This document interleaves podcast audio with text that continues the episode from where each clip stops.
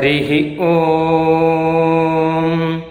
வஷட்டே விஷ்ணவாஸ ஆக்ருணோமி தன்மே ஜுஷஸ்வ சிபிவிஷ்ட ஹவ்யம். வர்தந்து த்வா சுஷ்டுதயோ கிரோ மே யூயம் பாத ஸ்வஸ்திபிஸ் சதா நஹ. ஹரிஹி ஓம். வேதாபிமானிகளை வணங்கி இன்றைய வேத உபதேசத்தில் பிராமணேன பேஷஜம் ந காரியம் என்று தலைப்பு கொடுத்திருக்கிறது. அதை பற்றி சற்று தெரிவிக்கிறேன். அந்தணர்கள் மருத்துவம் செய்யக்கூடாது என்பதாக இதுக்கு அர்த்தம். ஏன் என்று கேட்டால், இந்த மருத்துவத்துறை அது அசுத்தமானது. இரத்தம், மாம்சம், எலும்பு முதலியதுடன் அறுவை சிகிச்சை முதலில் செய்ய வேண்டி வருகிறது. இதனால் புனிதத்தன்மை கெடும், யாகம் முதலியவற்றில் கலந்து கொள்ள முடியாமல் போகும் என்பதனால் அபூதக அமேத்யக பிஷக் என்பதாக சுத்தி சொல்கிறது. ஆனால் அப்படி இருந்தால் யாராவது வைத்தியம் செய்யத்தானே வேண்டும். அதற்காக மற்ற சில விவரங்களை கவனிப்போம். தேவதைகளில் அஸ்வினி தேவதைகள் என்பவர்கள் மருத்துவர்கள், தேவ வைத்தியர்கள். அவர்களையிட்டு சொல்லும் பொழுது இந்த வாக்கியத்தை சுத்தி சொல்கிறது. அதாவது, ஒரு காலத்தில் யஜ்ஞ புருஷனுடைய தலை அவனுடைய உடலிலிருந்து வேறுபட்டு விட்டது என்பதாகவும், மறுபடி அந்த தலையை யஜ்ஞ புருஷனுக்கு சேர்ப்பதற்கு தேவதைகள் அஸ்வினி தேவர்களை கேட்டு அவர்கள் அதை சேர்த்து கொடுத்தனர். பிறகு யஜ்ஞம் பூர்ணமாக நடந்தது என்பதாக பிரவர்க்கியம் என்பதாக ஒரு யஜ்ஞம் அதன் விஷயத்தில் சுற்றி இதை காட்டுகிறது.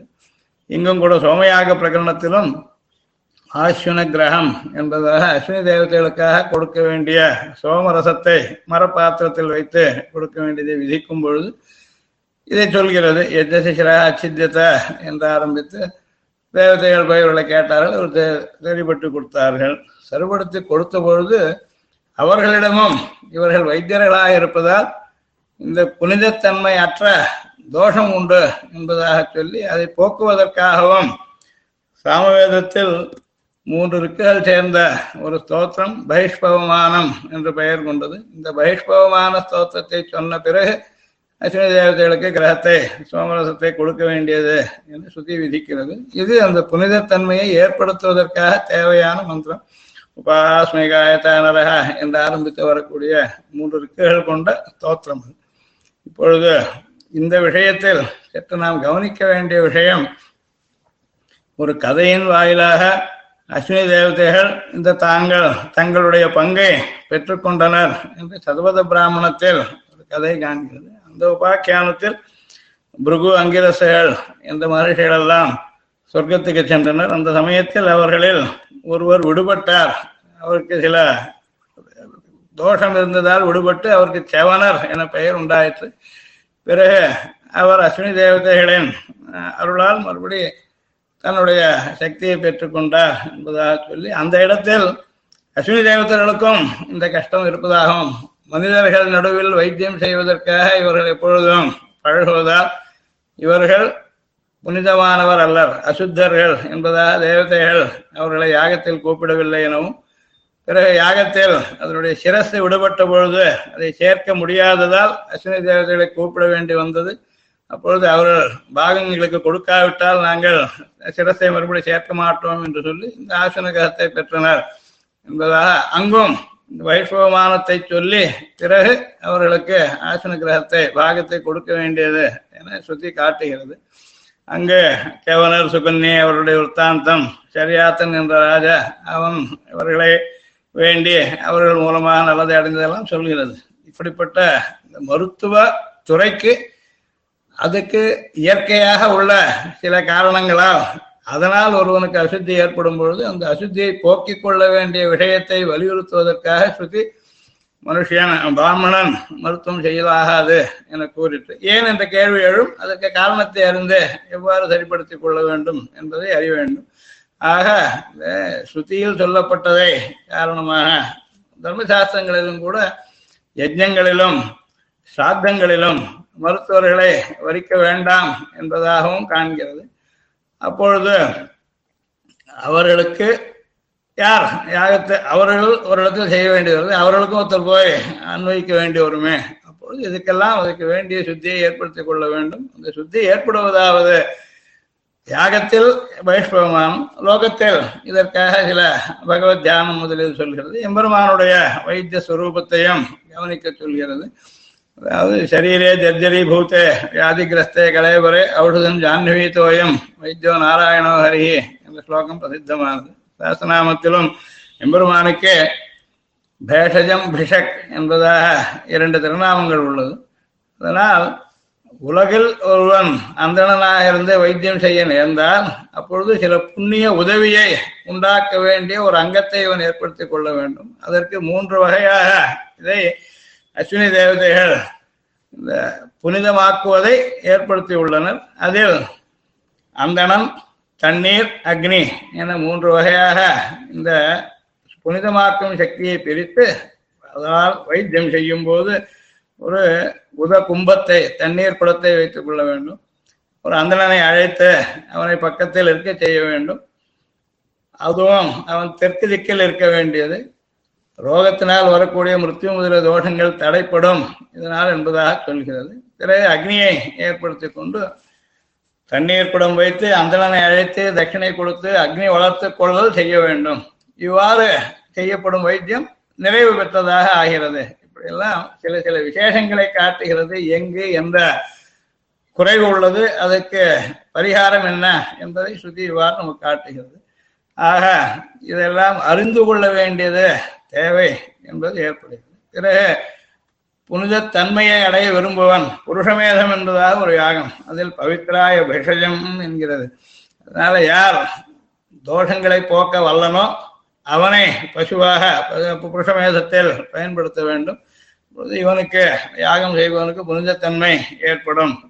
அங்கும் கூட அக்னியை பிரார்த்திக்கும் ஒரு மந்திரத்தில் அக்னி தைனத்திலும் சொல்கிறது, தேவதைகளுக்கு வைத்தியம் செய்யும் அஸ்வினிகள் யாகம் செய்யும் எஜமானனை அபமிருத்துவன் என்றும் பாதுகாக்கட்டும் என்பதற்காக பிரத்யோகதாம் அஸ்வினா மிருத்யுமஸ்மாத் என்பதாக சொல்கிறது.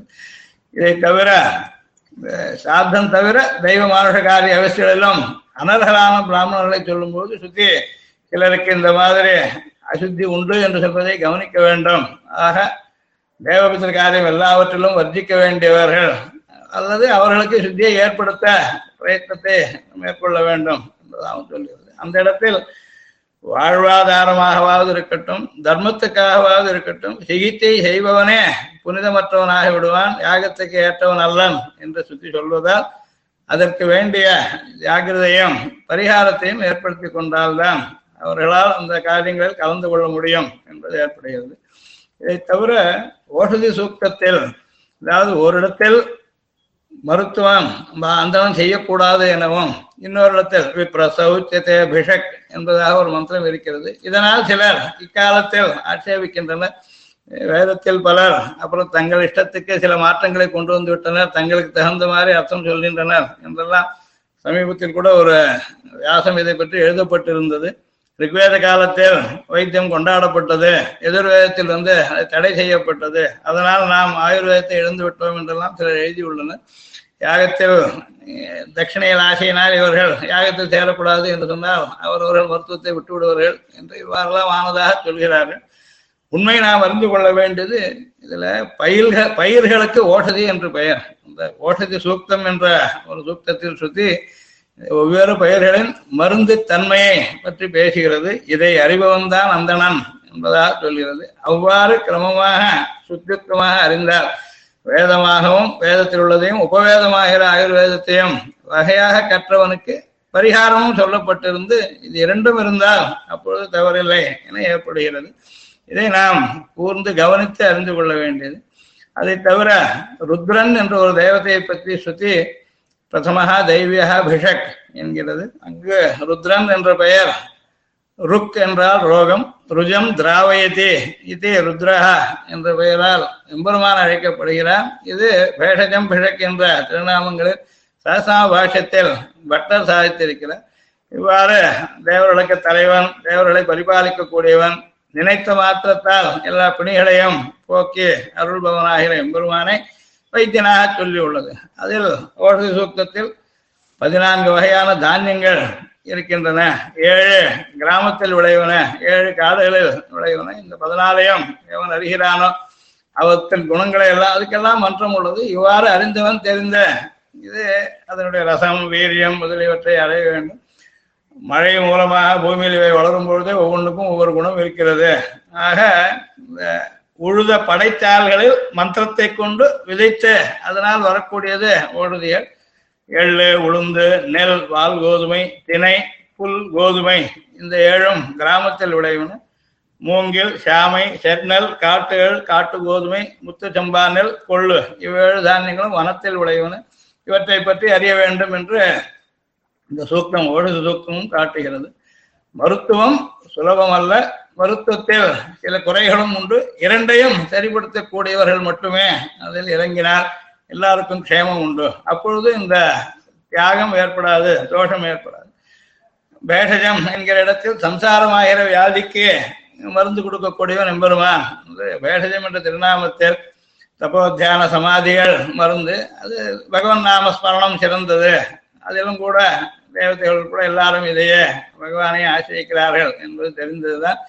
உடல் தளர்ந்த சரீரம் வியாதியால் பீடிக்கப்பட்டால் மருந்து கங்காஜலம். அதாவது இன்னைக்கு நாம் ஆற்றில் எம்பெருமானுக்கு திருமஞ்சனம் பண்ணினால் அந்த தீர்த்தமே கங்காஜலமாக ஆகிறது.